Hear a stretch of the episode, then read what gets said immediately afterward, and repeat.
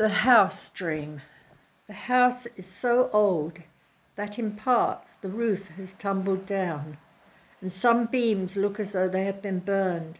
To get to the house, I walk along a dirt path covered in weeds until I reach a green front door. It squeaks loudly when I open it. The first thing I see is an ancient wood stove.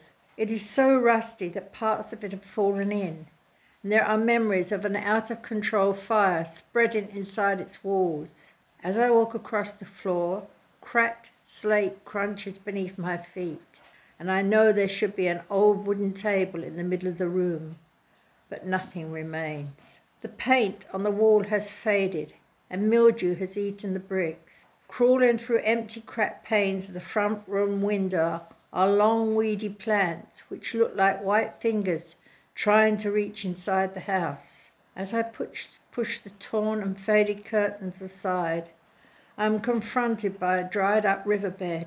This isn't right. There should be flowing water. My dream has gone wrong. What has happened to the river? At the rear of the house is another door, and in the strange way of dreams, everything has morphed.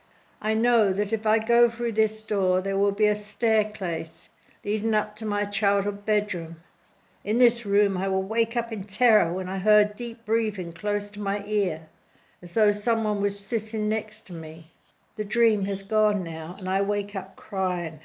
The house had once been my home, even though there was never a fire in the walls. Now it is gone.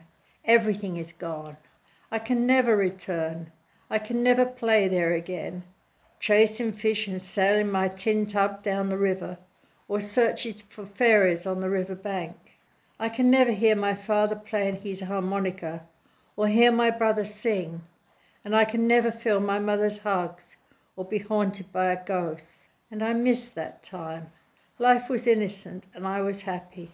Now the past has gone and I am old. Grace Lee.